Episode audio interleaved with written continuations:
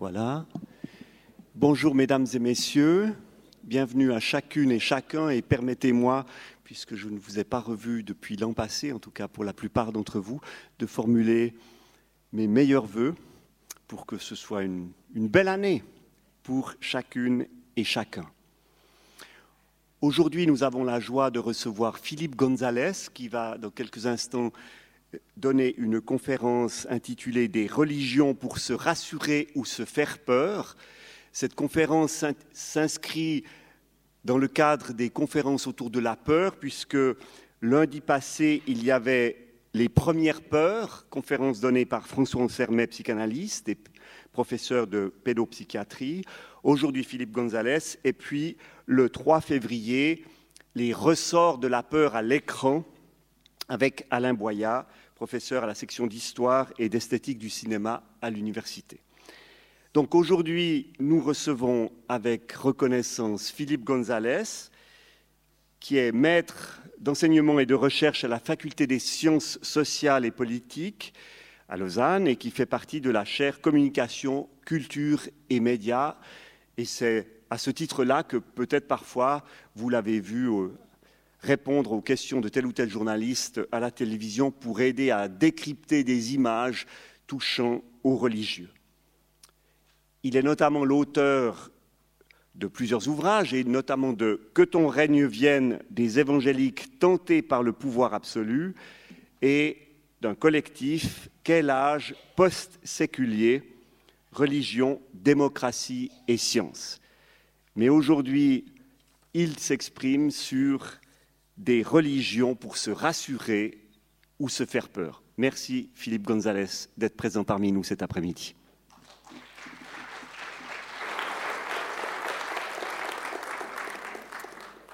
Merci beaucoup. Je dois avouer que j'ai eu pas mal peur en préparant cet exposé. Et hier, j'en parlais avec ma femme, elle n'était pas convaincue, ce qui a augmenté ma peur. Où étais-tu quand j'ai fondé la terre, tandis que chantaient ensemble les étoiles du matin et que tous les fils de Dieu criaient d'allégresse ? Est-ce que vous voyez à peu près d'où vient cette citation ?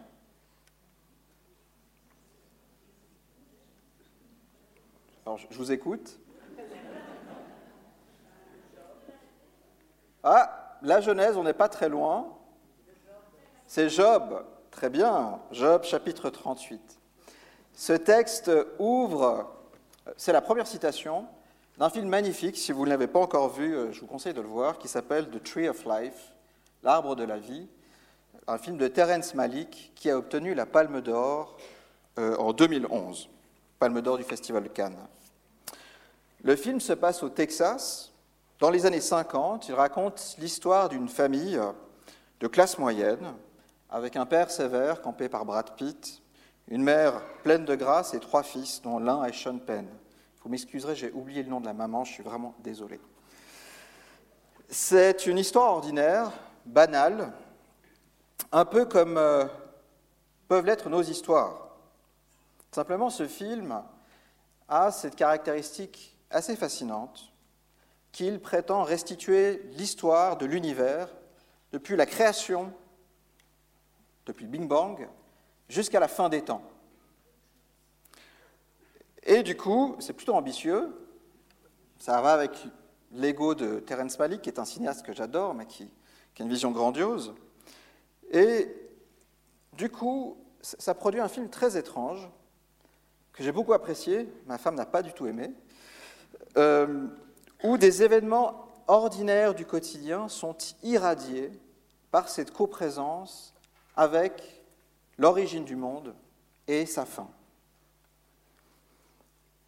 The Tree of Life télescope 2 réalités, une réalité ordinaire, un horizon ultime, celui du cosmos.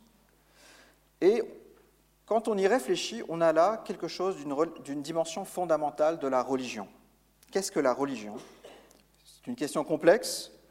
Je ne prétends pas ici, en 1 heure, même 1 heure et demie, faire la généalogie du mot religion, ni revenir sur son caractère culturellement situé. Mais la religion, c'est l'idée d'un autre monde derrière notre monde. C'est l'idée que derrière la réalité quotidienne, il y a quelque chose qui fait irruption et que cette autre réalité est autrement plus large que le quotidien. Alors bien sûr, The Tree of Life est profondément marqué par le christianisme de son auteur, de Terrence Malick, mais la perspective qu'il nous donne sur la religion est bien plus large que celle du christianisme. Le monde ordinaire, c'est le monde que vous connaissez bien, celui où il faut aller chercher les enfants ou les petits-enfants à l'école, où on appelle le plombier, où il faut remplir sa contribution pour payer ses impôts. Ce monde-là, ce monde qui mobilise chez nous une attitude, ce monde est mis en défaut par d'autres modalités qui sont les nôtres de nous rapporter à la réalité. Et précisément, la religion est l'une de ces modalités, ou plutôt le religieux, faudrait-il dire, parce qu'il faut encore équiper un petit peu ce religieux pour qu'il devienne la religion. On va y revenir. Donc le monde quotidien, c'est le lieu que nous habitons, où nous prenons place, mais c'est aussi une certaine attitude, un rapport à l'existence et à la réalité. Il y a d'autres rapports à cette réalité. Pensez par exemple au monde du sommeil, au monde du rêve. Pensez encore aux jeux ou au sport, qui sont des modalités pour prendre de la distance à l'égard de cette réalité quotidienne. Vous savez, le jeu pour les enfants, c'est un lieu central pour eux. Ce n'est pas pour rien qu'ils jouent au papa ou à la maman, ou au policier ou au voleur. Ce sont des modalités pour les enfants d'incarner, sans prendre de risques, des rôles sociaux qui sont bien définis. On joue souvent pendant des années avant d'occuper, pour de vrai, une fonction importante. Donc le jeu est une modalité de désamorcer, de mettre à distance le rapport au monde quotidien. Pensez au monde de la science. La science, contrairement au monde quotidien, est ce lieu où nous doutons presque de tout, alors que le monde quotidien va de soi. Lorsque vous recevez votre bordereau d'impôt, vous ne vous dites pas très certainement que l'État est une fiction, et je ne vois pas pourquoi je m'acquitterais de ce bordereau. Au contraire, vous pensez que vous avez meilleur temps de vous en acquitter très rapidement pour éviter les ennuis. Au contraire, le monde de la science refuse les explications du monde quotidien. Elle enquête sur le comment, et ces enquêtes mènent parfois à des réponses qui concernent aussi, pas simplement le comment, mais le pourquoi. Eh bien, évidemment, il y a le monde de l'art. L'art qui nous décale dans notre rapport au monde, qui nous décale en faisant appel à nos sens, en brouillant les conventions et en sollicitant notre imagination. Autant de réalités multiples qui nous permettent de comprendre comment nous instaurons une forme de distance à l'égard de ce monde ordinaire dans lequel nous sommes plongés. Et précisément la religion, ou le religieux, c'est ce pressentiment que le monde quotidien n'épuise pas le sens ultime à la fois de l'existence, pour le versant subjectif, mon existence, notre existence, mais aussi la réalité, ce qu'il en est du monde. Une autre réalité se tient derrière notre quotidien, et nous pouvons y avoir accès. C'est ça l'idée du religieux. Il y a dans l'idée du religieux quelque chose comme une posture critique aussi, un peu analogue à celui de la science, ou à celle de la science plutôt. On ne se satisfait pas de la trivialité du monde. Et penser, toutes les religions ont un rapport qui est complexe à la question de la réalité. Si l'on prend le bouddhisme, pour sortir du cadre du christianisme, vous avez sûrement entendu cette catégorie, le samsara. Non, ce n'est pas juste un parfum, c'est une catégorie aussi, une catégorie pour définir l'illusion du rapport au monde, tel que nous l'avons lorsque nous sommes plongés dedans, sans avoir fait l'effort en fait, de cette méditation, de cette illumination qui nous conduit à percevoir le monde tel qu'il est en réalité. Si l'on pense dans le cadre du christianisme, bien des théologiens chrétiens ont théorisé, depuis saint Paul déjà, ou depuis Jean, ont théorisé cet écart entre le monde tel qu'il se donne à voir.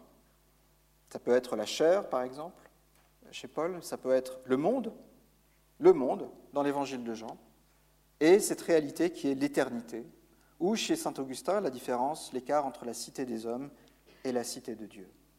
Donc ce que nous avons, c'est une tension dialectique, un rapport dans lequel une réalité et l'autre se percutent, mais ne se recoupent jamais complètement. Et lorsqu'il y a tentation de le recouper complètement, alors nous sommes face à de sérieux problèmes. Ce qui me permet d'en venir à la façon dont un sociologue important, Robert Bellah, un sociologue américain qui est décédé en 2013, a essayé de penser la question de la religion précisément suivant cette idée de réalité multiple. La religion, pour Bellah, ce sont quatre choses.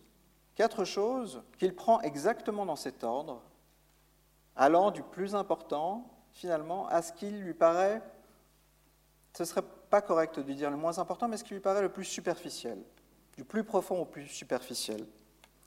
C'est d'abord une vision unitive, intégratrice de l'existence dans un sens plus large. C'est d'abord cette expérience-là, l'expérience de faire partie d'un tout, d'être pris dans une destinée qui nous concerne et qui est significative. C'est ensuite une dimension expérientielle, expressive. Ce n'est pas simplement l'idée qu'on pourrait se faire sur Dieu ou sur les réalités ultimes, mais c'est les sentir à même le corps. Et vous pouvez penser ici à différents types de pratiques corporelles que mettent en œuvre toutes les religions, qu'il s'agisse de la méditation, pour les traditions orientales mais aussi occidentales, qu'il s'agisse du chant, de la danse. Ce sont des éléments qui nous immergent, corps et âme, dans quelque chose qui nous dépasse, qui a à voir avec cette vision unitive. C'est ensuite la dimension symbolique, troisième strate. Toute religion a recours à des rites, à des symboles qui précisément marquent la façon dont cette autre réalité fait irruption dans la réalité présente, dans le monde ordinaire. Des rites, des mythes, des récits, et c'est finalement tout en haut, mais pas le plus important, le plus superficiel. Et c'est contre-intuitif pour nous qui pensons que les religions, ce sont d'abord des croyances. Non, les religions, ce ne sont pas d'abord des croyances, c'est d'abord une façon d'être au monde, d'y être plongé, de se plonger dans des pratiques. Et tout en haut, en surface, nous dit Bellah, c'est la strate des concepts, des idées, des théories sur le monde. Croire que Dieu est un ou qu'il est trine, par exemple. Ça, c'est l'écume. Lorsque Bellah, en fait, nous propose ces quatre strates, cette intuition d'une unité fondamentale, cette dimension d'engagement expressif, corporel, ce symbolisme, ces idées, ces théories, il s'inscrit dans les traces d'un grand anthropologue, Clifford Geertz, qui est décédé en 2006, qui proposait à peu près la définition suivante de la religion. La religion est un système de symboles qui, lorsqu'il est mis en œuvre par les êtres humains, établit, écoutez bien, des attitudes et des motivations puissantes, profondes et durables, qui donne du sens à l'idée d'un ordre général de l'existence. C'est intéressant. Une définition de la religion, je vais la relire, mais qui n'évoque pas directement ou au premier abord des croyances.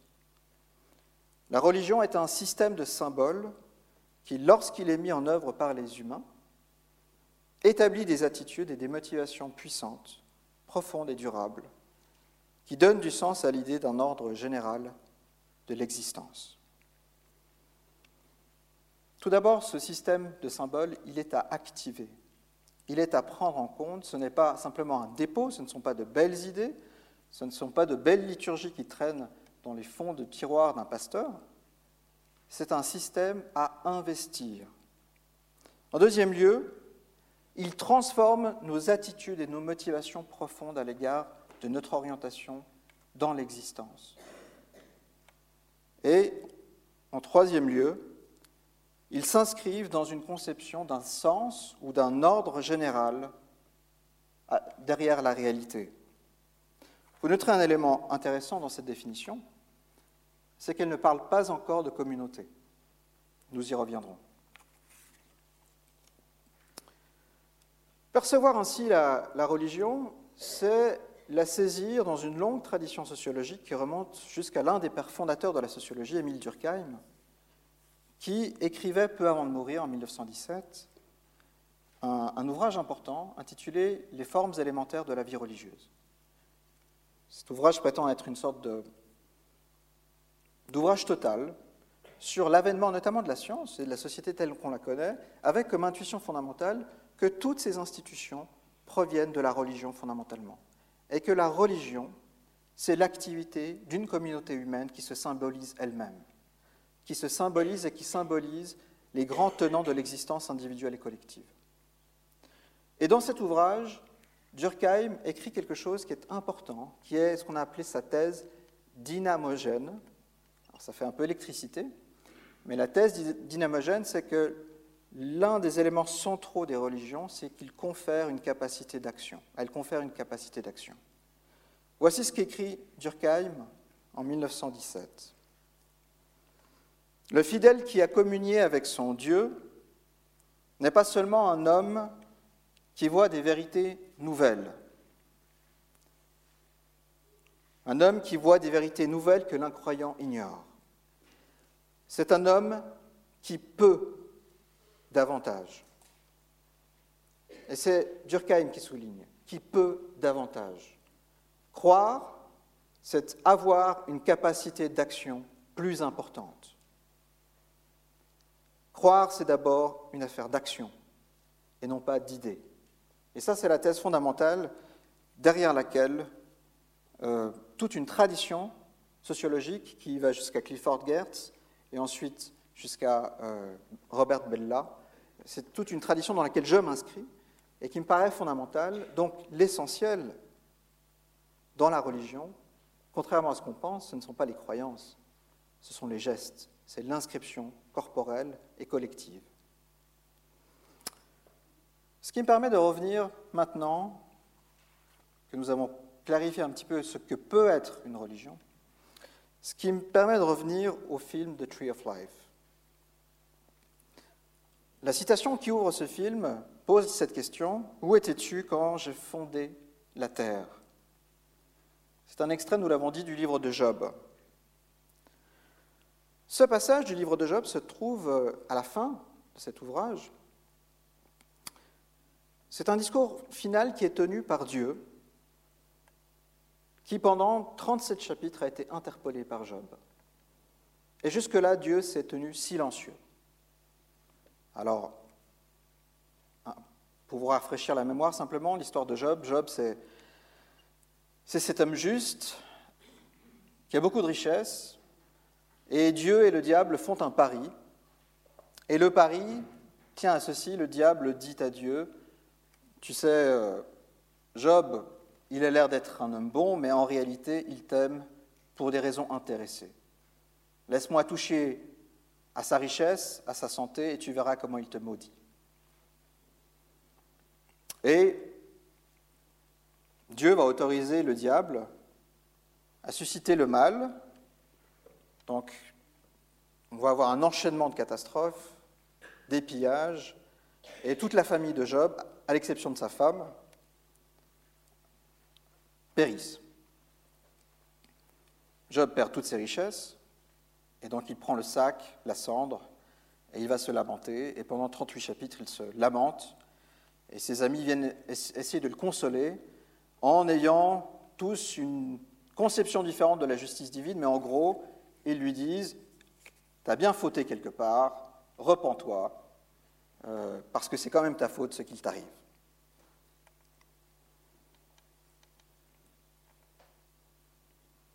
L'histoire de Job est une réflexion que l'on trouve dans la Bible, dans les livres de sagesse, relative au sens et à l'origine du mal.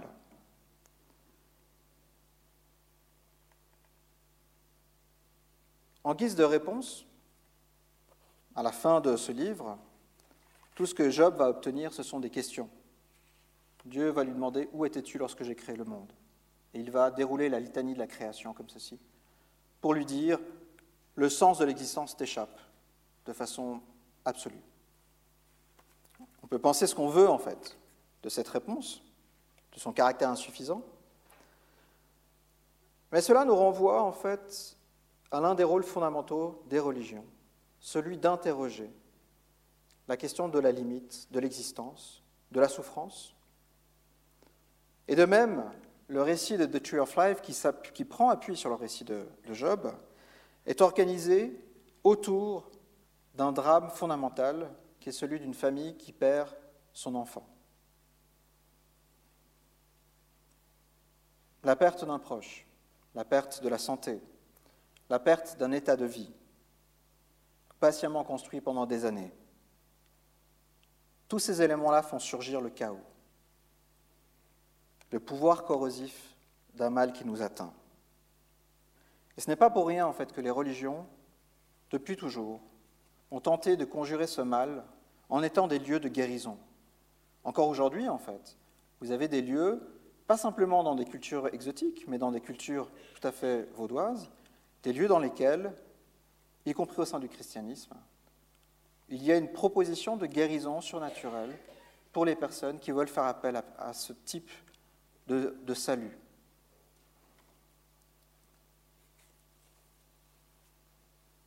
Au moment de répondre à Job, Dieu, au chapitre 40, va citer deux figures mythiques, le Léviathan et le Béhémoth. Ce sont des animaux fantastiques qui symbolisent les puissances primordiales du chaos, des flots capables d'engloutir l'existence. Si vous vous souvenez un petit peu du récit de la Genèse, au début de la Bible, il est dit que l'Esprit de Dieu se mouvait au-dessus des eaux et que, à ce moment-là, le monde était tohu et bohu, était chaos. Les religions sont une modalité pour nous de remettre du sens, de conjurer le chaos qui frappe nos existences. Et nous ne sommes pas plus avancés aujourd'hui que nous ne l'étions il y a 20 000 ans. Ce qui nous renvoie à la thèse dynamogène proposée par Durkheim. Le monde de la religion offre une vision qui transcende mes conditions locales, mes conditions situées, une vision unitive, capable de me porter grâce à la force des symboles, à des symboles que nous partageons en communauté, de me réorienter, de me donner un horizon. C'est ça la force de cette dimension qui fait irruption ici et maintenant, pour venir bousculer mon quotidien. J'en reviens à la projection de The Tree of Life. Le film s'achève. Moi, je suis fasciné par ce film. Ma femme n'est pas tout à fait convaincue. Et à côté de nous, il y a deux spectatrices, et l'une qui dit à l'autre « J'ai rien compris ».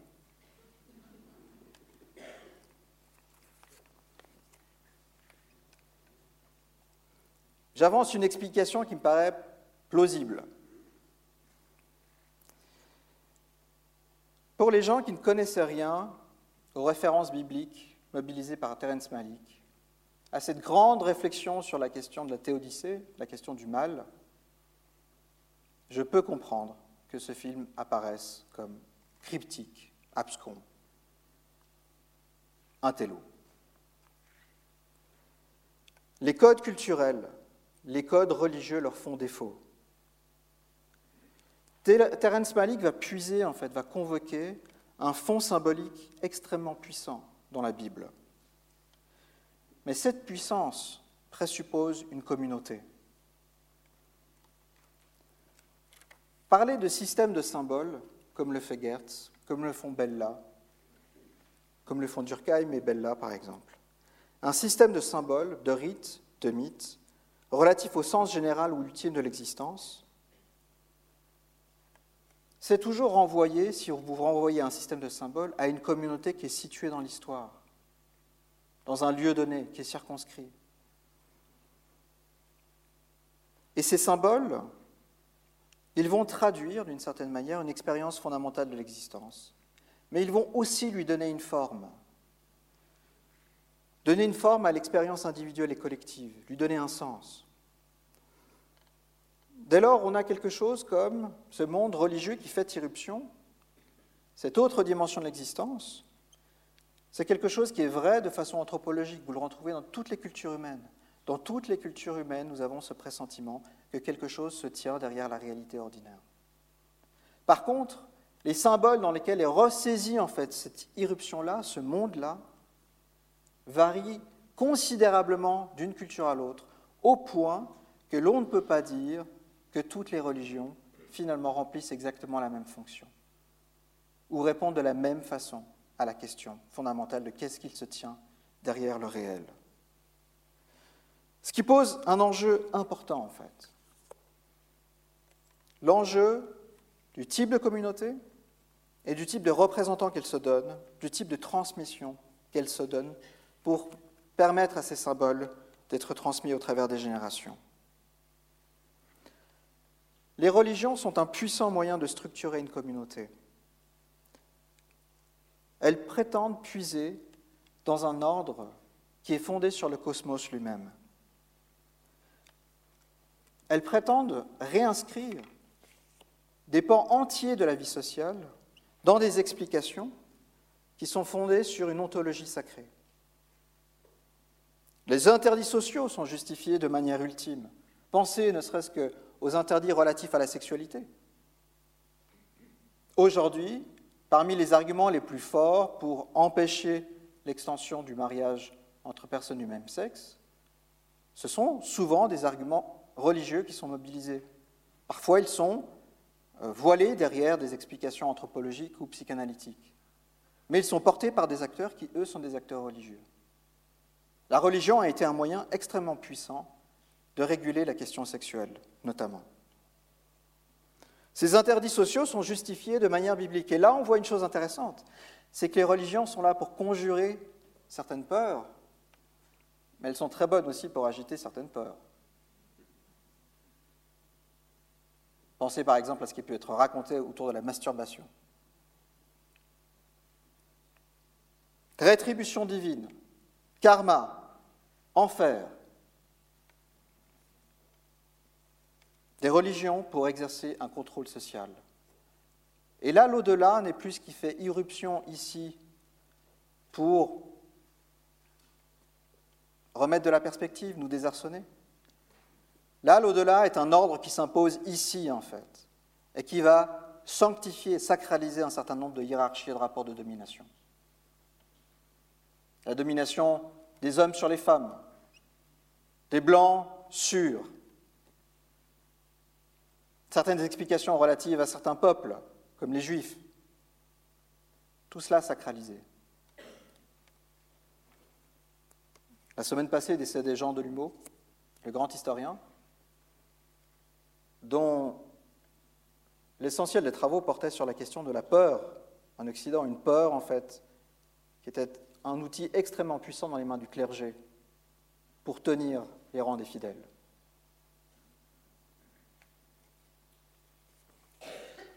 Dès lors, avec cette question des peurs, conjurer le chaos de l'existence et subrepticement on passe de contrôler l'ordre du monde, nous en arrivons à une tentation essentielle qui a traversé toutes les religions, celle du contrôle social et politique. Traiter le monde religieux comme s'il se superposait parfaitement avec le monde ordinaire et quotidien, comme si l'un n'était que le décalque de l'autre.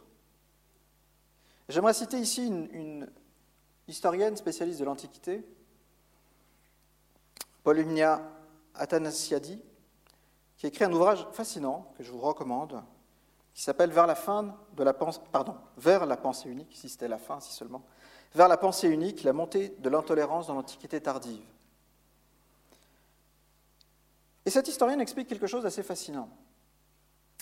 Elle explique un mécanisme qui se met en place à partir du IVe et du Ve siècle dans l'Empire romain, au moment où le christianisme devient religion d'État. Vous savez, les grands dogmes que, pour ceux d'entre nous qui sont allés au catéchisme, que nous avons appris, ces grands dogmes, notamment la divinité du Christ, ont été fixés à ce moment-là. Ils n'ont pas été fixés n'importe comment. C'est l'empereur Constantin qui a convoqué le concile, qui s'est assis dans la salle et qui a dit « Tant qu'on n'est pas d'accord, personne ne sort de la salle. » Évidemment, c'est devenu une politique d'État. Une politique d'État. Et à partir du moment où on avait des formulations pour savoir qui était orthodoxe, on pouvait allègrement se lancer à la chasse aux hétérodoxes, à commencer par les églises d'Orient. Et en fait, l'avènement de l'islam n'est pas du tout étranger à la politique impériale qui était menée sur la modalité d'imposer l'orthodoxie, c'est-à-dire qu'à partir du moment où les chrétiens d'Orient, qui étaient persécutés par les chrétiens d'Occident, ont vu arriver cette forme de monothéisme relativement accommodant qui s'appelle l'islam, certains d'entre eux les ont vus comme des libérateurs alors qu'ils étaient oppressés par Rome, ce qui est paradoxal. Mais cette historienne nous dit une chose très intéressante. Au moment où est définie cette orthodoxie-là, au moment où le langage, les idées de la religion chrétienne sont fixées de manière univoque pour correspondre à une politique impériale d'uniformisation de l'Empire, à ce moment-là apparaissent deux phénomènes qui sont nouveaux dans le christianisme. Le premier phénomène, c'est ce qu'on appelle la théologie négative. Alors, la théologie négative, très rapidement, c'est cette idée, qu'on appelle aussi la théologie apophatique, qui est inspirée en fait de la méthodologie des philosophes néoplatoniciens. C'est cette idée qu'aucun énoncé sur Dieu n'est vrai, que les énoncés sur Dieu sont des énoncés qui le visent de façon analogique, mais qui n'atteignent jamais leur but. Ça veut dire qu'un énoncé théologique est un énoncé qui n'est pas référentiel. Je ne peux pas dire « Dieu existe » comme je dis « ce lutrin existe ». Et donc, dire « Dieu est amour », c'est une métaphore. Dire « Dieu est jugement », c'est une métaphore. Le langage théologique n'a qu'une vertu analogique. C'est ça l'idée. Mais pourquoi des théologiens vont penser le langage théologique comme ça à ce moment-là? Parce qu'il n'y a plus d'espace dans les mots. Parce que le langage a été complètement saturé par le pouvoir. Parce que tout le langage théologique est devenu un langage politique. Et il y a une autre modalité qui surgit au même moment. Et cette modalité, elle ne porte pas sur le langage théologique, elle porte sur la pratique de la pureté, la pratique rituelle. Et c'est la figure de ce qu'on appelle le fou de Dieu. Le fou de Dieu qui est bien connu dans les églises d'Orient. Et ce personnage auquel on accorde en fait d'accomplir tous les gestes qui sont vus comme blasphématoires ou désacralisants, mais parce que sa folie ferait qu'il serait habité par l'Esprit de Dieu. Ce serait par exemple manger pendant Carême un bon repas fait de cervelas. Voilà, ça c'est un acte transgressif.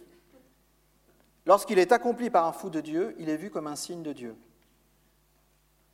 De nouveau, une modalité pour contourner le fait que le langage religieux est complètement saturé par le pouvoir et habité par la menace.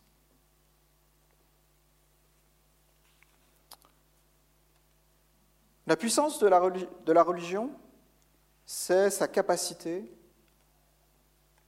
à nous donner le pressentiment d'un ordre qui nous dépasse, un ordre cosmique. Évidemment, tout régime politique qui se rêve comme tout puissant rêve d'arraisonner cette capacité à dire l'ordre naturel pour délimiter l'extension d'un groupe et la manière d'exercer le pouvoir sur lui. C'est d'abord la violence vers le dedans. La violence dans le christianisme, au moment de l'Empire, elle s'est exercée déjà, elle a commencé par s'exercer à l'encontre d'autres chrétiens. C'est ensuite la violence vers le dehors. Pensez à la situation des Juifs sous l'Empire romain à partir du moment où le christianisme devient religion d'État. Toutes les traditions, et pas simplement le christianisme ou le judaïsme ou l'islam, mais c'est le cas aussi de l'hindouisme, du bouddhisme, toutes les religions sont marquées par cette violence, par cette tentative, à un moment ou l'autre, de définir l'ordre naturel sur la base d'une réalité transcendante. Pensez par exemple à la façon dont le bouddhisme, au Japon, a persécuté les chrétiens pendant des siècles. Précisément pour désamorcer cette violence-là, nous en sommes venus, et il nous a fallu des siècles pour le faire, en Occident, à un système politique que nous appelons le libéralisme, qui est précisément la tentative de disloquer le fondement du pouvoir d'un ordre surnaturel et transcendant.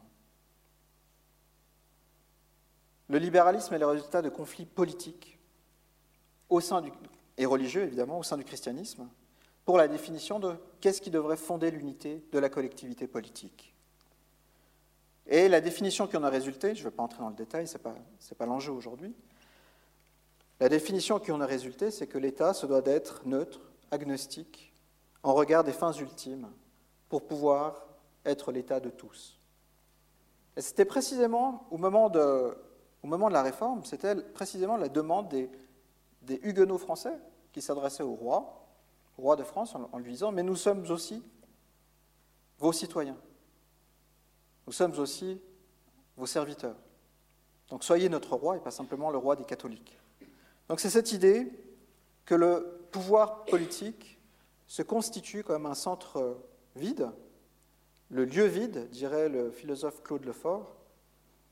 Il n'a pas de figuration et il ne figure surtout pas la réalité ultime pour être en mesure de composer précisément avec les différentes communautés et leur vision ultime qui composent la société. Mais avec cette idée d'un pouvoir vide, d'un lieu vide du pouvoir, du caractère non impossible à représenter, de ce que représente, ce qu'incarne le pouvoir politique, et précisément il n'est plus une incarnation, il est un pur représentant, une pure représentation. Ce que nous avons aussi, c'est la différenciation des sphères. Différenciation des sphères politiques, on a parlé de l'État, mais scientifique. L'idée que la vérité n'est plus une vérité qui dépend du dogmatisme, d'une certaine version de la réalité qui est imposée comme un calque sur la réalité ordinaire. Mais ce qui signifie une chose importante, c'est qu'il n'y a plus de symbolisation religieuse de la communauté politique. C'est la fin de cette symbolisation religieuse. Alors, évidemment, entre le fait que nous établissons un libéralisme politique et ses effets, ses répercussions sur la société, des siècles se sont déroulés. On voit aujourd'hui, si on prend le cas vaudois, que nous avons des régimes différenciés selon qu'on a affaire au culte réformé ou au culte catholique, qui sont tous deux reconnus d'utilité publique par l'État vaudois, ou suivant qu'on a affaire à des communautés religieuses qui, elles, n'ont pas participé au long cours à l'histoire du canton. Je pense notamment à la communauté musulmane, qui est en voie de reconnaissance. On a des rapports qui sont différenciés, mais pourtant c'est vers cela que nous allons. Aujourd'hui, le gouvernement vaudois, l'État vaudois, ne se revendique plus comme un État chrétien. Il se dit agnostique en regard des fins ultimes afin de permettre précisément le fonctionnement des différentes communautés. Cette société pluraliste a pour effet la mise à distance d'un religieux exclusif sur lequel fonder l'existence. Et évidemment, l'horizon ici, c'est la hantise des guerres de religion, la hantise de cette violence dont est porteur le religieux à partir du moment où il se lie intimement à la question du politique, où il se confond avec la question du politique. Le problème qui se pose dès lors, c'est un problème pour nous, pour notre société, de comprendre comment fonctionne le religieux en tant que matrice qui génère une communauté, alors que nous avons dissous, en fait, le caractère communautaire de la religion et que nous avons acté dans notre société occidentale et en Suisse en particulier, le fait que finalement la religion, ce sont des croyances privées qui peuvent être le fait de croyants non pratiquants. Je ne suis pas du tout en train de remettre ça en question.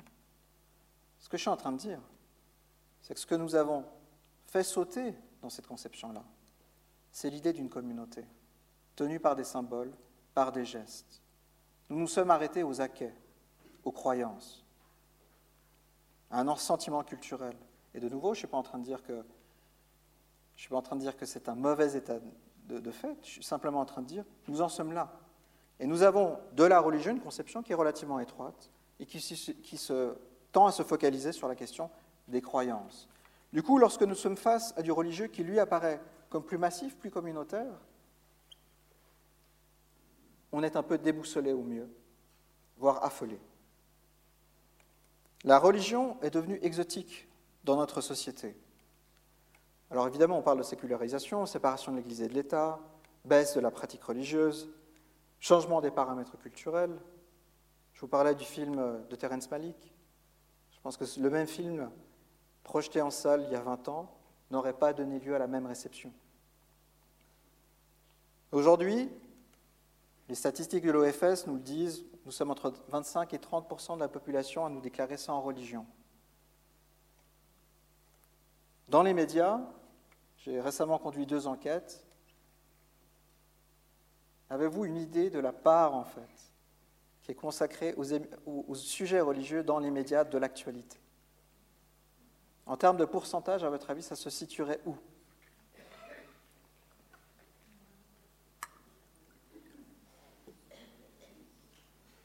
Quelqu'un fait une proposition? Je devrais vous engager comme chercheur. C'est 7%. 7%.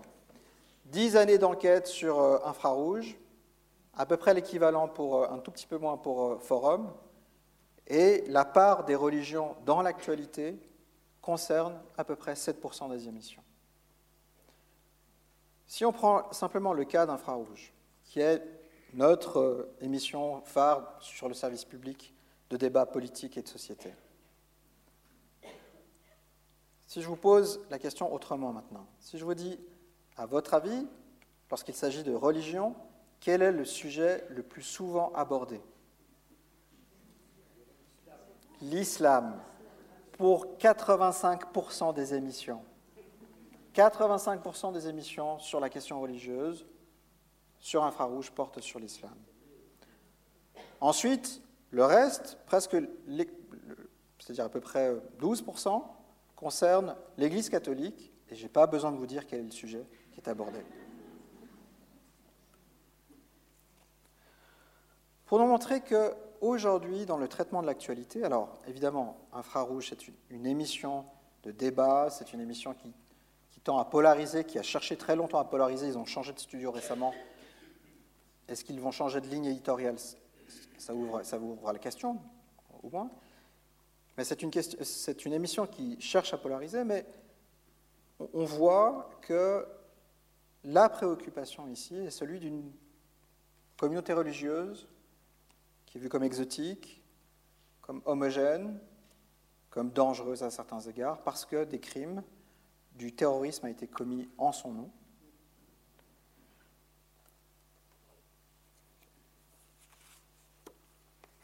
Mais ce qui pose la question de savoir qu'est-ce qu'il en est de la radicalité?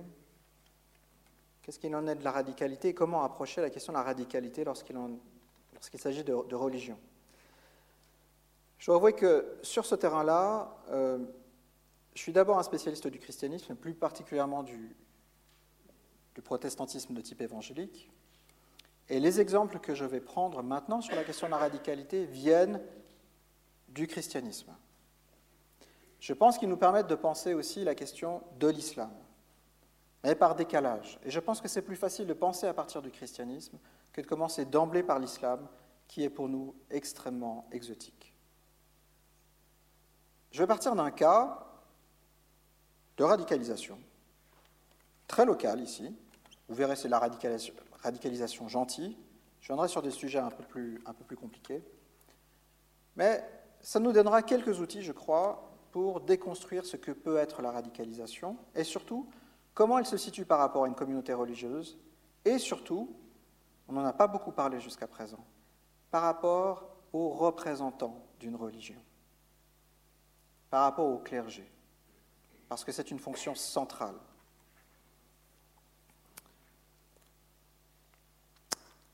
En 2014, il y a un article d'une agence de presse protestante qui s'appelle Protestinfo, qui revient sur l'enseignement créationniste de certaines écoles privées évangéliques en Suisse romande.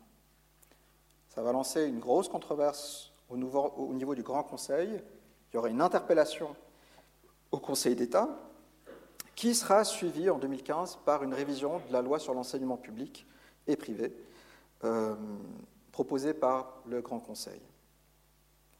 Je me suis intéressé à ce cas-là et j'ai suivi de près la controverse, et notamment je suis allé suivre la controverse sur le blog de la Fédération romande des Églises évangéliques, qui est la plus grosse famille d'églises évangéliques en Suisse romande. Et qu'est-ce que j'ai vu sur ce blog-là? J'ai vu des débats entre des théologiens qui s'adressaient à leur base, et notamment à certains éléments radicalisés de leur base.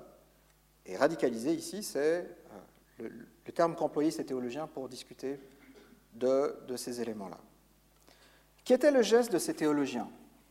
Et pourquoi y avait-il débat? Parce que ces théologiens ont commencé, qui sont des conservateurs, je tiens à le préciser, il ne s'agit pas de théologiens libéraux, ont commencé par dire « Le récit de la Genèse, de la création du monde, est un récit qui appelle plusieurs types d'interprétations, ou qui rend possible plusieurs types d'interprétations, il y en a au moins trois. » Le premier consiste à penser que la création du monde a été faite en 24 jours. Ce n'est pas l'option qu'on privilégie. Le second à penser que chacun de ces jours renvoie à une période de temps indéterminée, des ères. C'est ce qu'on appelle l'interprétation concordiste. Et le troisième type d'interprétation, qui retient plutôt notre intérêt en tant que théologien, c'est l'interprétation symbolique.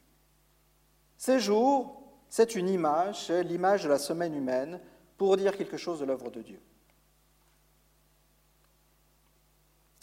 En face, vous aviez de jeunes évangéliques, parce qu'ils sont plus jeunes, qui traitaient ces pasteurs de tièdes, de vendus, de compromis, et qui allaient citer des sites Internet, créationniste américain ou néo-zélandais, pour arguer de l'interprétation la plus radicale. Qu'est-ce qu'on a ici? On a ici un phénomène typique de ce en quoi consiste en fait la radicalisation à maints égards. Vous avez souvent en fait des responsables religieux locaux qui tentent de proposer ce geste qui paraît anodin, mais qui consiste à dire « c'est plus compliqué que ça, le rapport au texte est un rapport complexe. Il faut calibrer le rapport entre le monde religieux et le monde d'ici. Et c'est pas une fenêtre, le texte n'est pas une fenêtre sur le monde. » Vous voyez, cette tentative de réintroduire cet écart entre le monde du quotidien et le monde religieux. Et ça, ces théologiens avaient un terme pour le décrire. Il parlait d'une vérité théologique. Une vérité théologique, c'est une vérité qui refuse l'adéquation entre les faits et une idée théologique. Ce n'est pas simplement un rapport 1-1. Ce que leur opposaient, en fait, les créationnistes, les jeunes créationnistes, ça consistait à dire « vous n'avez pas le courage de votre foi, vous ne voulez pas souffrir pour le Christ ». Donc vous êtes des tièdes, et en réalité, il n'y a pas d'écart, la vérité de la Bible et la vérité de la science, et ça ne peut pas être autrement. Et là, vous avez cette tentative de faire du 1-1. Donc nous avons des responsables religieux qui tentent de rappeler l'importance d'un écart entre une vérité religieuse et notre situation dans le monde. Et vous avez des jeunes qui, pour favoriser quelque chose comme une puissance plus grande du modèle religieux dans notre monde ici, disent « il n'y a pas d'écart, nous devons réaliser ici sur Terre ce que nous dit le texte. Le texte est un programme d'action, il n'est pas une boussole pour s'orienter. »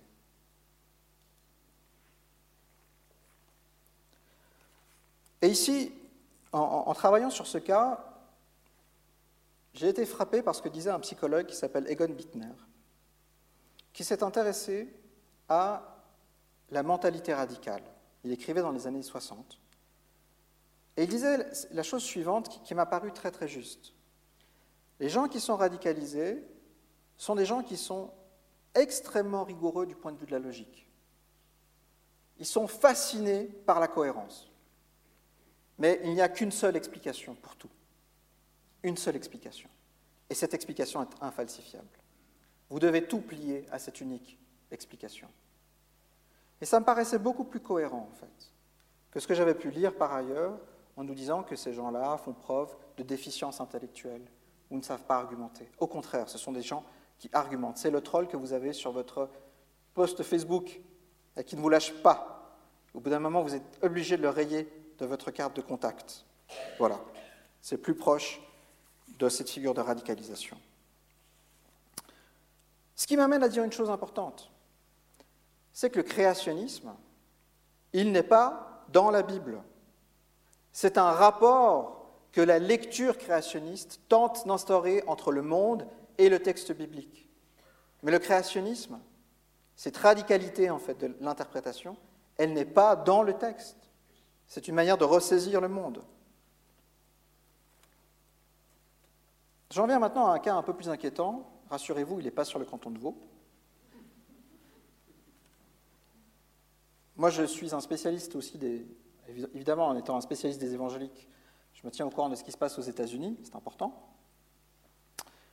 Et il se trouve qu'il y a quelques semaines, un républicain, un député républicain qui s'appelle Matt Shea, qui représente l'État de Washington, a été exclu des rangs du Parti républicain en raison de terrorisme domestique.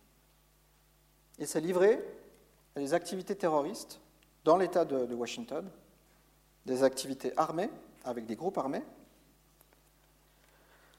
Il l'a fait à plusieurs reprises, en 2014 et 2015.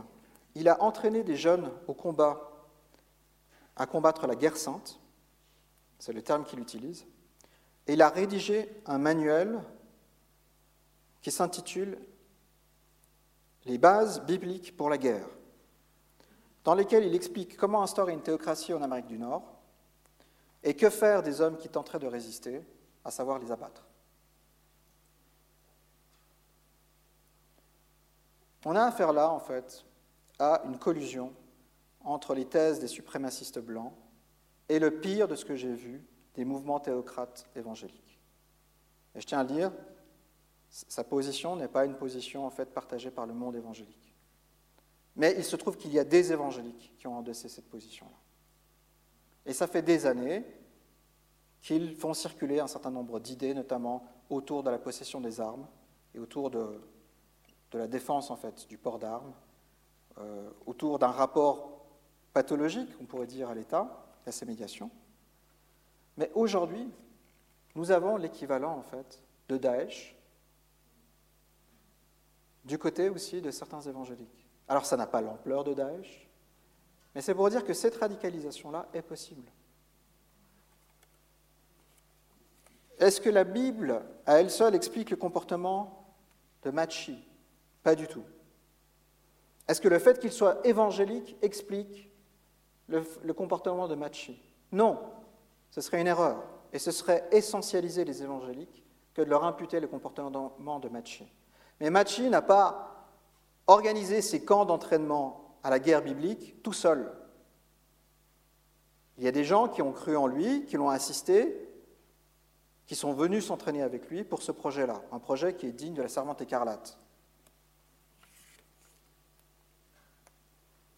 Clairement, vous avez chez Matt Shea un schème totalisant, totalitaire, qui vise à plier le monde à une vérité religieuse.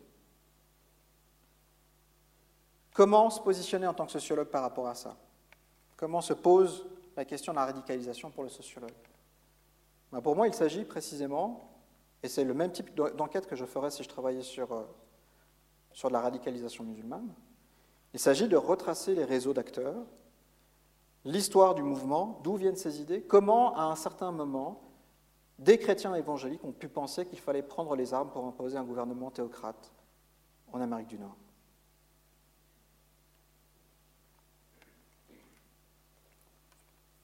Comment une telle interprétation, dans le conflit des interprétations, a-t-elle pu s'imposer au point de faire sens pour les gens du mouvement de Matt Shea?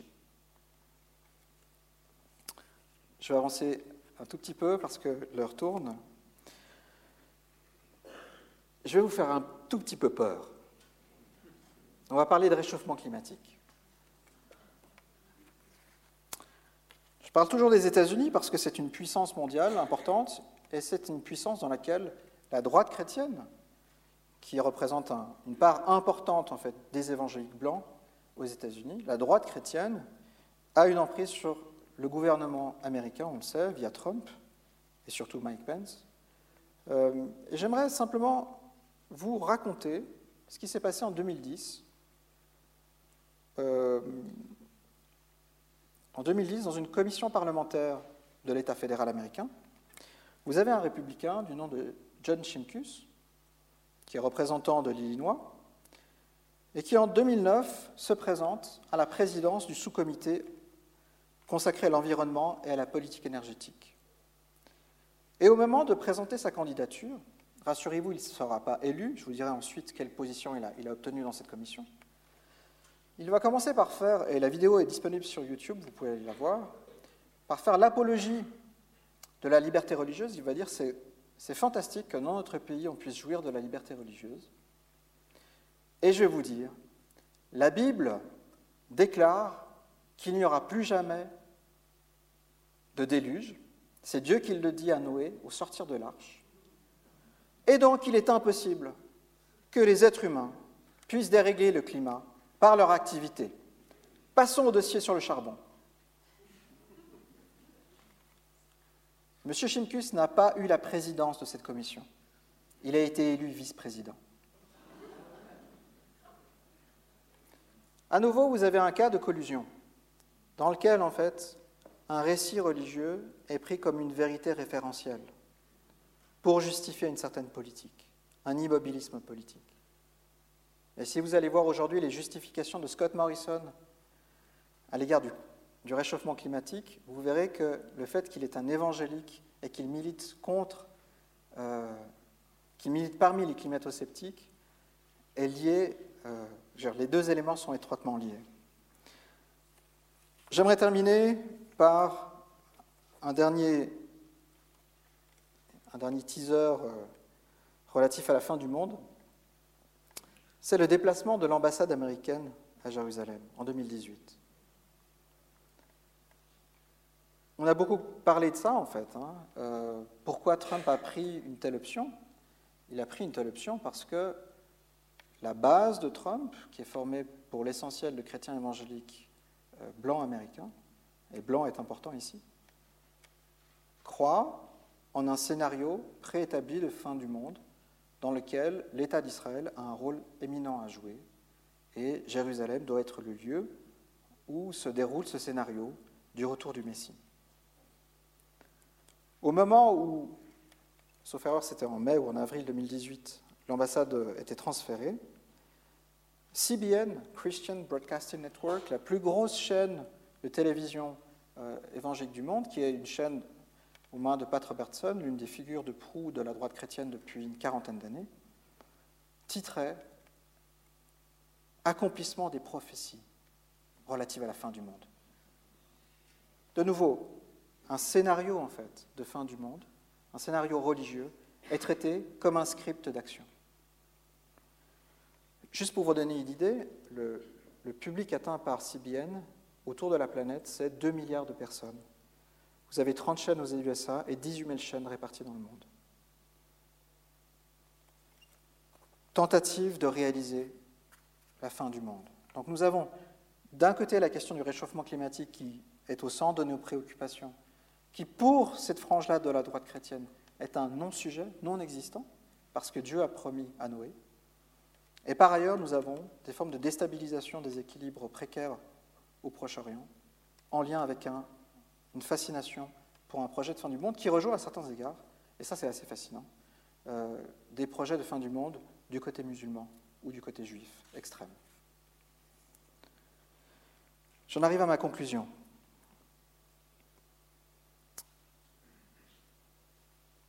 Le religieux, c'est d'abord cette réalité qui fait éruption dans notre quotidien et qui nous donne une perspective différente sur notre existence.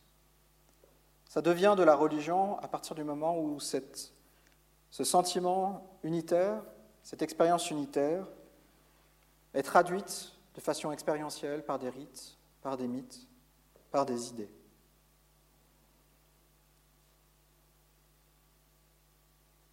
Il n'y a aucune assurance que les religions vont continuer dans les siècles qui viennent à avoir un rôle important en Occident. Aucune assurance. Il se peut même que certaines formes de christianisme en Occident disparaissent complètement. Donc j'aimerais bien que ce que je vais dire maintenant ne soit pas entendu comme la religion ne peut pas disparaître parce qu'il y a une catégorie fondamentale de l'existence qui nous renvoie au religieux. Non, ce n'est pas du tout le cas. Ce n'est pas ça. Ce que j'aimerais dire, c'est que certaines fonctions qui ont été prises en charge par les religions sont aujourd'hui prises en charge par d'autres institutions. Si je pense au grand récit, en fait, pour penser la fin du monde, franchement, je trouve que Netflix fait un travail remarquable à partir de ces séries. Des séries comme Walking Dead, voilà, sur une apocalypse de zombies. On a plein de séries qui... De Messiah, je ne sais pas si vous avez vu cette série, c'est remarquable, il faut aller voir. Tout ça pour vous dire que certains contenus culturels peuvent avoir la force, en fait, de produire des nouveaux symboles pour notre culture. Par contre, je pense qu'il y a une articulation particulière dans les religions. Cette capacité à articuler des rites, des symboles qui sont liés à notre corps, mais aussi à la communauté. Et c'est cette articulation-là, je pense, que nous risquons de perdre. Et je ne vois pas aujourd'hui d'autres lieux dans la société capables de reconnecter ces différentes dimensions. Oui, la médecine peut prendre en charge une partie de ces attentes-là, autour en fait du corps individuel. Mais comment repenser la question de la collectivité et du corps social ? Et quand j'y pense, ça peut faire peur. Je vous remercie.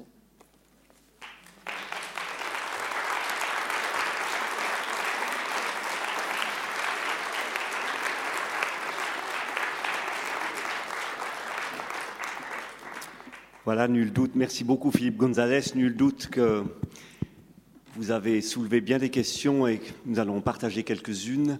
Je crois qu'un micro est prêt à circuler. Merci de lever la main pour réagir, demander telle ou telle précision. On a fini avec les peurs. Peut-être que vous avez besoin d'être assuré. La parole est à qui la demande. Je vous en prie, monsieur. À peu près au milieu de la salle en haut. Merci beaucoup. Bonjour monsieur, j'aurais aimé savoir comment vous positionnez l'athéisme dans tout ça et est-ce que vous pouvez imaginer un athéisme militant, faute d'autres mots. Je vous remercie pour votre question qui est excellente. J'aimerais vous répondre à partir d'un philosophe athée qui s'appelle Philip Kitcher, qui est professeur de philosophie à l'université de Columbia à New York. Et Philip Kitcher s'est beaucoup interrogé. Il a grandi comme chrétien anglican, il était socialisé comme chrétien, et il a perdu la foi. Mais il se rappelle avec beaucoup d'émotion du rôle qu'avait la musique, la célébration pour lui, et comment cette dimension esthétique, vécue à plusieurs, était quelque chose d'important qu'il ne retrouve pas dans le monde athée, mais qu'il aimerait engager la communauté athée à mettre en œuvre. Et on a eu des tentatives, pas directement liées aux écrits de Philip Kitcher, mais on peut penser par exemple en Angleterre à la Sunday Assembly, qui est une forme de célébration qui se réunit autour à la fois de valeurs humanistes partagées, mais aussi de chants. Par exemple, on va chanter les Beatles, parce que c'est quelque chose qui relève d'une culture commune. Chanter « Imagine » de John Lennon, c'est une affirmation très très forte. Donc je crois que du côté athée, il y a aussi la prise de conscience que l'athéisme peut être une critique très constructive à l'égard de la question religieuse, mais que elle est insuffisante, que l'athéisme est insuffisant s'il en reste uniquement à une dimension qui est une dimension logique, de proposition, d'argumentation, et qu'il faut être capable de prendre en charge d'autres dimensions de l'expérience humaine, à savoir l'expérience esthétique et l'expérience communautaire. Et du côté des athées, en tout cas, ça fait débat. Tous les athées ne sont pas d'accord avec la position de Kitcher, ou ils ne militent pas tous à la Sunday Assembly, mais c'est la modalité d'après laquelle ils essaient de penser aujourd'hui les coordonnées du débat. Voilà. Merci beaucoup. Une seconde question. Deuxième question, madame. Merci beaucoup. Que faire pour donner la parole à ces modérés, que ce soit des musulmans ou que ce soit des chrétiens, qui laissent aller ces dérives interprétatives que vous avez évoquées? C'est une importante question. Je vais le dire comme ceci. Nous sommes passés d'un modèle d'État, je vais essayer d'être bref, madame. Nous sommes passés d'un modèle d'État confessionnel, dans lequel l'État privilégiait une église et finançait en fait les formations pour les clercs. La faculté de théologie de l'Université de Lausanne est un reste de cela. On est passé d'un modèle en fait de ce type-là, un modèle qui est plus proche de la question d'une économie de marché. C'est-à-dire que chacune des religions est une offre possible, c'est le modèle du supermarché. Et en gros, qu'est-ce qui va équilibrer la demande ? L'offre, pardon, c'est la demande des gens. Et en travaillant depuis 20 ans maintenant sur les milieux évangéliques, je me rends compte que lorsque les milieux évangéliques fonctionnent strictement sur un modèle économique, le problème qu'on a, mais c'est pareil du côté musulman, le problème qu'on a, c'est qu'un modèle économique va pousser vers une forme de radicalité et les modérés ne vont pas pouvoir se faire entendre. Parce que les nouveaux prédicateurs vont venir avec des produits toujours plus radicaux, toujours plus alléchants. La seule modalité, en fait, c'est une intervention de l'État, non pas sur les contenus, non pas sur le culte, je pense, mais sur les lieux de formation. Des partenariats qui permettent aux acteurs religieux à la fois de se former, mais aussi d'être en dialogue avec le reste de la sphère religieuse, avec les autres institutions de la société. Donc j'aurais tendance à dire qu'il faut qu'on sorte d'un modèle de laïcité, ce n'est pas le cas dans le canton de Vaud, mais dans le débat français, c'est très très fort. Il faut sortir d'un modèle de laïcité très exclusif dans lequel l'État ne se mêle pas du tout de religion. Il ne s'agit pas de faire de l'État un théologien, mais il s'agit de permettre aux communautés, en fait, surtout des communautés qui sont fragiles, parce qu'elles n'ont pas les sous pour se payer une faculté de théologie, d'investir dans des élites. Et donc là, il faut, à mon avis, des ressources de la part des pouvoirs publics. Alors je sais que c'est très controversé, mais ce serait la réponse, une réponse aussi pragmatique que possible, en partant de l'idée que les religions ne vont pas complètement disparaître en Occident. Aujourd'hui, elles sont là, on doit faire quelque chose avec les religions qui sont présentes sur le canton de Vaud. Qu'est-ce qu'on fait pour les aider à développer des lieux de réflexivité? C'est la question. Voilà. Un peu à l'exemple de l'université de Fribourg, qui force de former des imams. Oui, mais... Des imams intégrés à la société suisse. Ça peut être former des imams, mais alors, actuellement, on a fait un autre choix avec le canton de Vaud.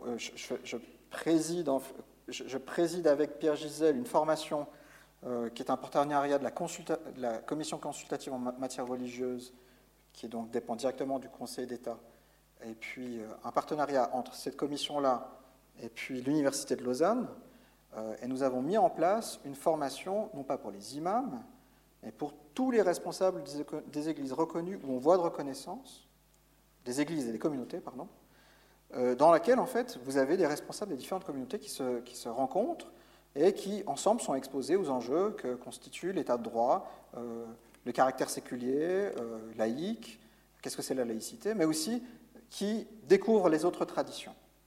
Et toujours avec un mandat, il ne s'agit pas d'être théologien, il s'agit de s'interroger comment les communautés religieuses peuvent participer à un service public, c'est-à-dire de l'intervention en aumônerie, de l'intervention dans des cas de détresse dans lesquels la communauté publique a besoin, ou les services, l'État a besoin d'en appeler à des communautés religieuses pour offrir des services qui sont particuliers et spécifiques. Voilà. Merci beaucoup. Il y a une main qui se lève au fond. Merci.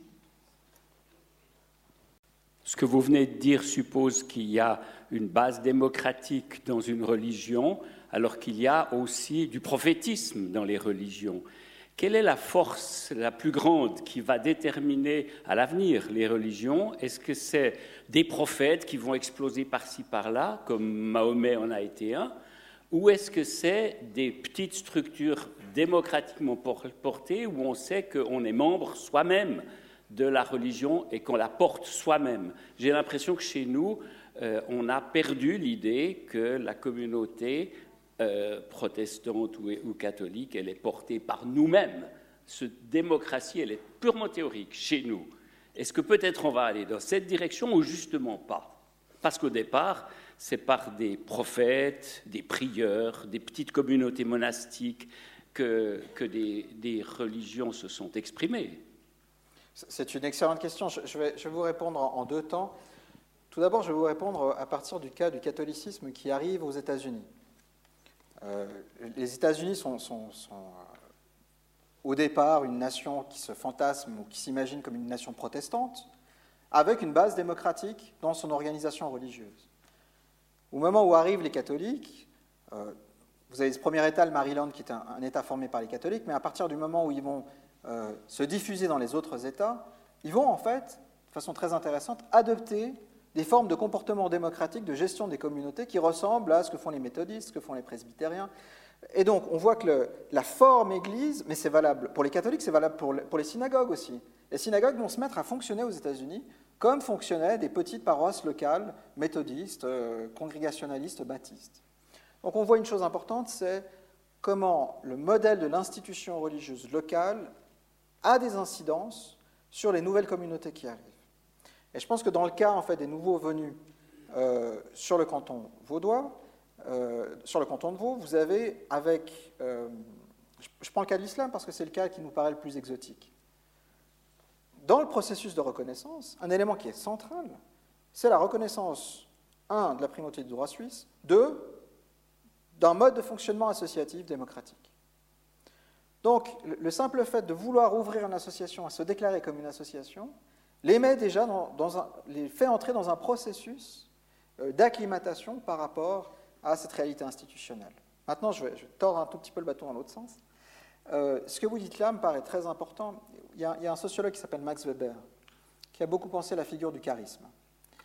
Et Max Weber, il dit « Le charisme, c'est la forme de légitimité qui survient dans les temps chaotiques, à partir du moment où les institutions se dégradent. » Donc vous avez parfaitement raison. Si on a une dégradation d'une culture démocratique associative, tout simplement, même pas besoin de parler de religion, effectivement, on favorise des tendances qui sont celles du charisme, mais pas simplement dans la religion. La fascination pour le populisme qu'on voit dans nos sociétés occidentales, elle nous dit quelque chose de l'état de nos institutions démocratiques. Donc ce qu'il faut reconstituer, c'est un ethos, une façon d'être démocratique, locale, par prise de décision. C'est une véritable éducation démocratique qu'on doit refaire, pas simplement dans les milieux religieux, mais dans les milieux associatifs, et pour reconstituer le tissu démocratique de notre société. Voilà, ce serait ma manière de vous répondre. Merci beaucoup. Continue. Merci beaucoup. En tout cas, j'ai eu bien peur à vous entendre. C'était très dense, en même temps, il y a quand même de l'espoir. Mais j'avais une question.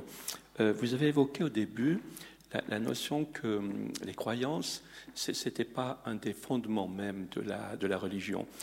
Et c'est vrai que ça perturbe un petit peu, parce que, au fond, on a l'impression que pour adhérer à une religion, il y a quand même une nécessité de croire à certaines valeurs, de s'y engager très fortement. Et si ça n'est pas le cas, eh bien, les risques, c'est d'être éjecté. Alors ça, c'est ma première question, mais j'en aurai une deuxième, qui est la suivante. C'est de vous dire qu'au fond, vous avez évoqué un petit peu d'interrogation pour savoir le futur des religions. Mais il y a un des aspects dont vous n'avez pas parlé, c'est celui de la spiritualité. Est-ce que les modèles de spiritualité, est-ce que ce n'est pas quelque chose qui tend à remplacer ce qu'on appelle les religions? Merci pour ces deux questions extrêmement riches, et je vais essayer d'être concis. Alors, étant culturellement chrétiens, nous avons un petit biais en faveur des croyances, parce que beaucoup des combats qui se sont déroulés autour des religions dans le christianisme portaient sur la question des croyances. Est-ce que le Christ est corporellement présent de l'Eucharistie ou pas? Combien de temps? Voilà, juste pour donner une idée. Dans le judaïsme, la question de la croyance est absolument secondaire.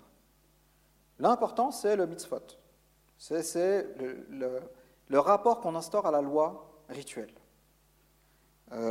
Donc, le rapport à la croyance peut varier d'une confession à une autre, et c'est vrai que dans le cadre du christianisme, les exclusions se font sur la base de croyances. Mais ce n'est pas parce que la cristallisation se fait là que c'est toujours le cas que la croyance est importante. Dans bien des cas, vous êtes socialisé dans un milieu religieux et vous ne comprenez pas tout à fait ce qu'il en est, en fait, de la définition claire de la religion, et vous laissez ça, vous déléguez ça à un prêtre ou à un pasteur. D'ailleurs, j'ai fait une enquête il y a quelques années sur l'église protestante de Genève. On m'avait demandé, c'était le PG qui m'avait sollicité, et puis il m'avait demandé de faire une enquête sur qu'est-ce que c'est être protestant. Et c'était intéressant parce que être protestant, ça renvoyait à 4 valeurs. C'était une tradition, se reconnaître dans une tradition, l'autonomie, la liberté de penser et avoir un copain pasteur. Pourquoi ? Et chaque fois, on posait la question à ces protestants pour leur dire « Et c'est quoi votre confession de foi ?» Et la plupart du temps, je dois dire, sur 95% des questionnaires, les gens ne répondaient pas à la question de la confession de foi. Et on s'est rendu compte d'une chose, c'est qu'être protestant, on n'a pas besoin d'être au clair, en tout cas réformé genevois aujourd'hui, on n'a pas besoin d'être au clair sur les doctrines. On a un copain pasteur qui connaît la tradition, on n'est pas d'accord avec lui, donc on est protestant.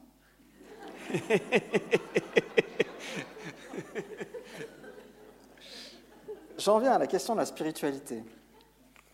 La spiritualité, ça c'est une vaste question. La spiritualité, c'est du religieux hors institution. C'est du religieux qui caractérise des trajectoires personnelles qui souvent sont complexes. Ça peut être des gens qui sont notamment dans une recherche, qui ont une formation importante, qui sont dans des recherches de type soit physique, soit intellectuel. Je pense à des praticiens de yoga, par exemple. Bon, bref. On s'est rendu compte, parce que ça fait un moment que cette catégorie travaille les sociologues, on s'est rendu compte que ça caractérise la génération qui a été socialisée dans un cadre ecclésial et qui en est sortie, mais qui continue une interrogation, une forme d'interrogation de type spirituel. Mais ce qui est intéressant, c'est que les enfants de cette génération-là sont nettement moins preneurs de spiritualité. Et eux, ils basculent carrément sur une forme d'agnosticisme ou d'athéisme qui est beaucoup plus marqué. Donc, ce qu'on peut dire du point de vue générationnel, c'est qu'on a une cohorte de gens qui sont c'est la génération de 68, à peu près. C'est les boomers, qui sont des gens qui ont pris un rapport beaucoup plus distancé aux institutions religieuses, qui ont favorisé une forme d'autonomie, qui ont éduqué leurs enfants dans le sens d'une autonomie aussi plus grande. Eux ont des parcours de spiritualité. Et ça, là, ça marque une cohorte quasiment dans son entier. Pour les générations qui viennent, qui suivent, en fait, la spiritualité ne concerne qu'une part congrue de la population qui est à peu près équivalente à celle des gens qui se disent religieux. C'est ce qu'on peut observer sur le modèle qui ont été constitués sur l'ensemble des pays européens aujourd'hui. Voilà, ce serait ma manière de répondre à ça. Mais, de nouveau, les questions existentielles vont continuer à se poser. Reste à savoir quelles sont les institutions qui vont les prendre en charge. Voilà. Merci beaucoup. La parole reste à vous.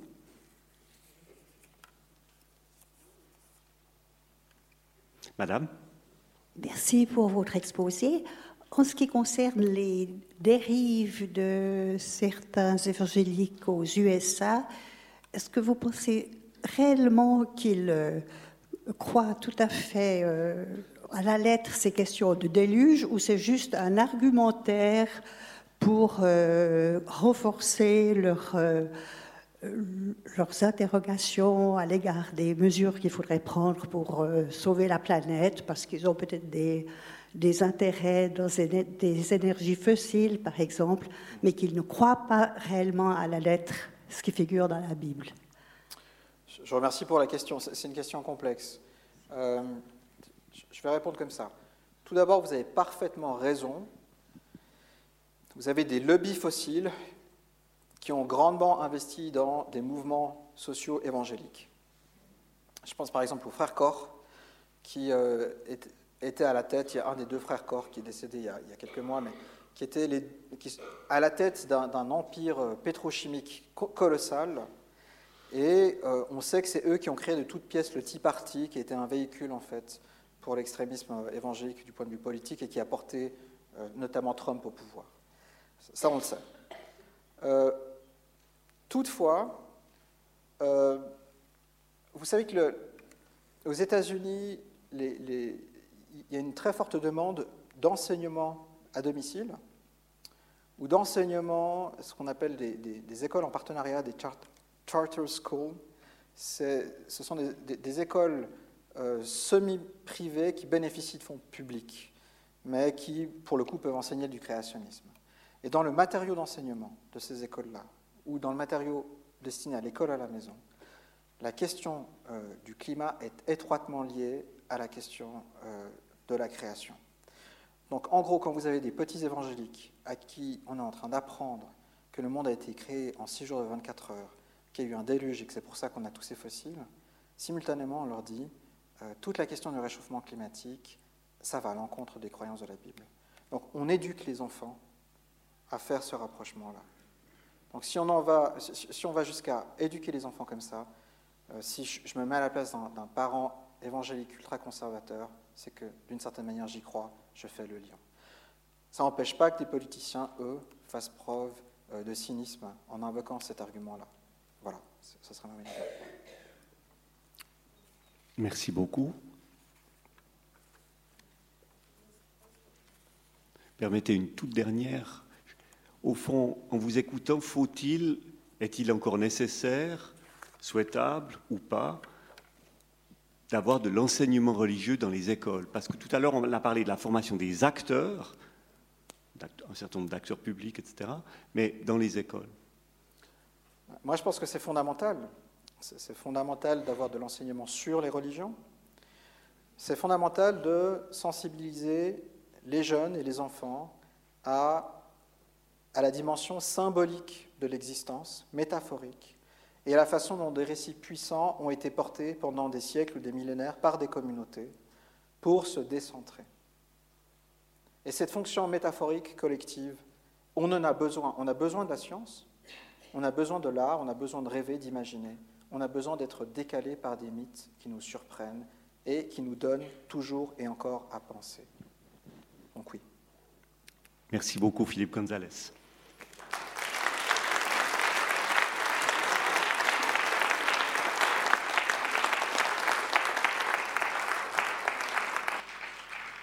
Lundi prochain, et ça nous fera tellement de bien, le silence des oiseaux après les peurs.